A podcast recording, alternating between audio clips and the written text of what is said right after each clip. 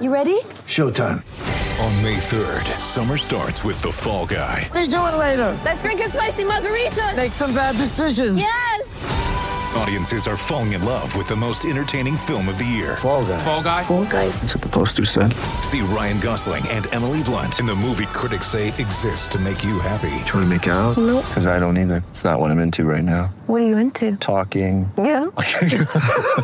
The Fall Guy. Only in theaters May 3rd. Rated PG-13.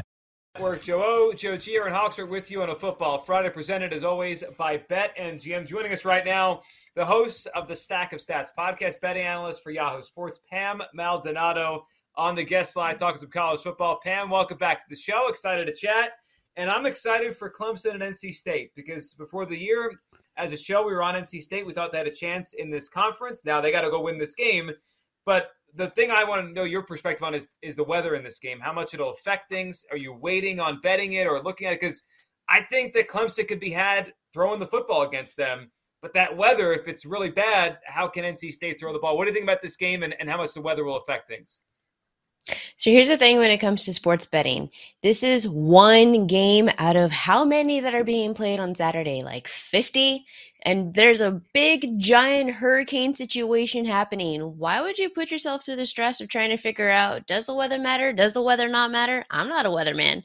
So I, in my opinion, the the books always bake it into the line, but this is a whole different dynamic and if you take weather out of the equation, I would still be looking to the under on this game, um, not because of the weather, but just because of the two styles of plays. Clemson's rushing defense is pretty dang stout. Like this is a national title national title contender defense, I believe, holding opponents to just two yards per carry. NC State's defense, this has been the strength of its team because the offense is a little bit lackluster, holding opponents to four and a half yards per play. And let's not forget that Clemson won this game last year, 27 21 in overtime. I would lean to Clemson, but because of the weather situation, and the line has already dropped from the total of 45 and a half to now 41 in some spots, that's just like a lot of points of value lost. There's so many other games up on the board. If you really want to get some action, I mean, just watch it as a fan and look for other opportunities because there's plenty to choose from. Well, one of those other opportunities is Pam's power play that I saw this week. Cal, Washington State. You you had a good read on uh, Wazoo last week. Uh, let's see if we can do it again. So, what are you thinking in this matchup? I'm just this is a complete fade against Washington secondary. This defense is absolute garbage for Washington State for the Cougs. They're bottom 10 in opponent passing yards, bottom 10 in opponent completion percentage. Uh, Cal quarterback Jack Plummer, he's been pretty decent. He's been pretty good. He's coming off his best game, three touchdowns, zero interceptions, and that was against a stronger defense in Arizona. Arizona is not much of a team, but you can rely on their defense to be competitive. And then uh, you have a dynamic de- offense. When I'm ta- when I'm talking about taking an underdog, I don't want you to be a one dimensional. They can both pass, they can both run. They have a running back in uh, Jaydn Ott, Jaydn Ott, nearly 300 rushing yards per game. Um, over near 300 rushing yards in the game coming off last week and wide receiver jeremiah hunter he's averaging 14 and a half yards per reception so you have a team an offense that can ground it, it and throw it up in the air washington's secondary man it was awful last week against oregon and maybe you're catching them in a look ahead spot because they got an undefeated usc team next week Yeah. Staying with the Pac 12, what about UCLA and Washington? I mean, UCLA is one of those teams where I can't necessarily get a read on because you have uh, Dorian Thompson Robinson, one of the best quarterbacks, in my opinion, in the FBS. But their defense is terrible, is just as bad too. So they're always going to be in the mix because of the offense. But then you're going to let teams hang around because of that defense. Um, I would be looking to the over on this game because you have two offenses that can run it up, and UCLA's defense it's very, very, very sub suboptimal. So I'd be looking to the over in this game.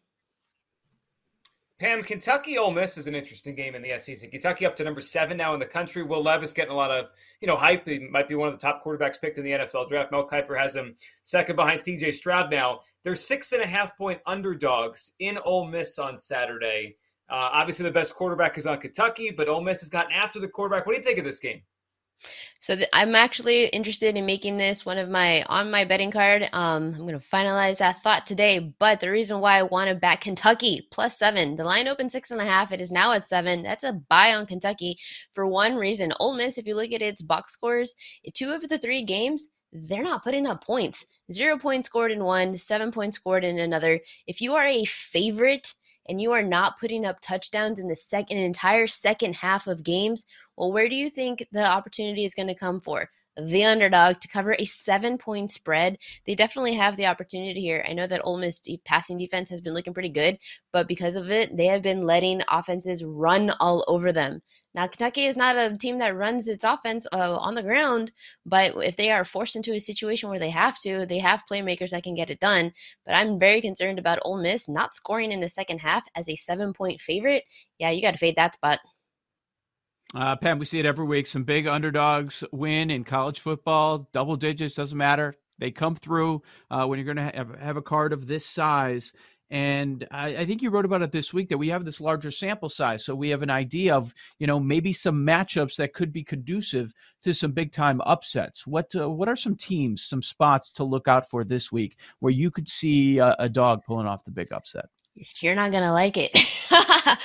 these Why? are really big. These are almost three score underdogs, but I think there's an opportunity. Let's go. For, I mean, I'm not saying they're going to come out with the outright win, but to keep it within a three score, absolutely. One of those teams is Colorado plus 17 and a half at Arizona. Who is Arizona to be laying three scores? This is an Arizona Wildcats mm-hmm. team that went 1 and 11 last year. But statistically speaking, Colorado has just played a very tough schedule of opponents. They lost 38 to 13 to TCU. That's a team that's top 35 in offense, top 30 in almost every category. Week two, they lost 41 to 10 to Air Force, but it's Air Force and they're the number one rushing attack in the country and held the ball for 40 minutes. You can't play against that. And then in week three, they lost to Minnesota 49 7. But Minnesota, in my opinion, was a Big Ten title contender coming into the season. And they're the number top two best defense in the country. And then they lost to UCLA, who we were just talking about. And they had a lot of turnovers in that game. But now you get an Arizona team that is perhaps a little inflated because they have a two win two they're two and two in the season and one of those wins was against an FCS team and you can't trust this Arizona offense. They actually were a double digit uh a three score fa- uh, three score favorite twice in the last two seasons barely mm-hmm. came out with a win in both of those and almost was upset. They're 0 2 against the spread.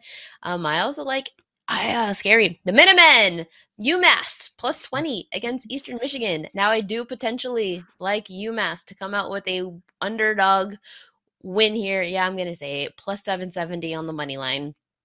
It's because UMass is a run only mm. offense and they're actually top 30 in the country. And Eastern Michigan, they gave up five yards per carry to an FCS school, seven and a half yards per rush to Arizona State, and 200 yards to Buffalo. And Eastern Michigan is 92nd against the run, having faced three FBS teams that are 94th or worse in rushing offense. And now you get a top 30 offense coming from UMass, but it's the quarterback that I'm really intrigued in. It's Campiotti. He is a mobile quarterback. He himself has 242 rushing yards on his own, in addition to a running back in Merriweather who had in this matchup last year rushed for 144 yards against Eastern Michigan, and they lost 42 to 28. And EMU is also a team that win di- triple digit favorites in the last two seasons. Did not cover, barely came out with the win. Another dog I wanted to ask you about is Arkansas. Can they keep it close against Alabama? No. we I if you are a one-dimensional offense, then you better be the best dang one-dimensional offense that you have. And that is not once you become one-dimensional rush only, you become so easy to defend. And it's Alabama that we're talking here. Uh, we have a Heisman quarterback they're going to be able to pass it up. We saw a replay of this. We saw this in 2021. Abs- Alabama absolutely demolished Arkansas. I expect a repeat, and I don't think it's going to be competitive at all. I would lay minus Mel- 15 and a half on the road. Pam Maldonado, Yahoo Sports, joining us here talking college football this weekend. Pam, I, I, am fascinated by the Big 12. It just feels so wide open every week. I'm not sure what's going to happen. Last week, we watched Kansas State go to Norman, beat Oklahoma. Is this a potential letdown spot? They're at home against Texas Tech. There's something about this Texas Tech team that intrigues me. I mean, they're going for every fourth down. They're making a lot of them. Um, they're seven and a half point dogs in this game. What do you think? Texas Tech at Kansas State. Does Kansas State keep rolling, or you worry maybe after the win last week did they let down a little bit? Uh, why not look for points? We know Adrian Martinez in this Kansas State offense is very capable of putting up some points. He himself ran inside. I mean, he himself accounted for like what four rushing scores last week against Oklahoma. And Texas State is a high-powered offense uh, in the passing game. We know what we're to going to get. The difference between Oklahoma and Texas Tech is that um, Oklahoma def- their defense gave up a little bit there at the end, but they were just really confused by a mobile quarterback. but Texas Tech, I think, very much has the weapons, has the high powered passing offense. I would be looking for. Um, I'd lean to definitely Kansas State coming out with a win. I don't know if Texas Tech could cover, but I'd be looking to the over in this game because both of these offenses are high powered offenses. Uh, by the way, UMass, Colorado, money line parlay, 60 to 1 for two teams. I'm not saying Colorado's going to come out with the win. If I had to, if I had to pick one, I would definitely say that it would be uh, Mass. UMass has a greater chance of coming out with the win because they actually do Mm-hmm. Oh, wow. hold a two to one right head to head record over East Emu.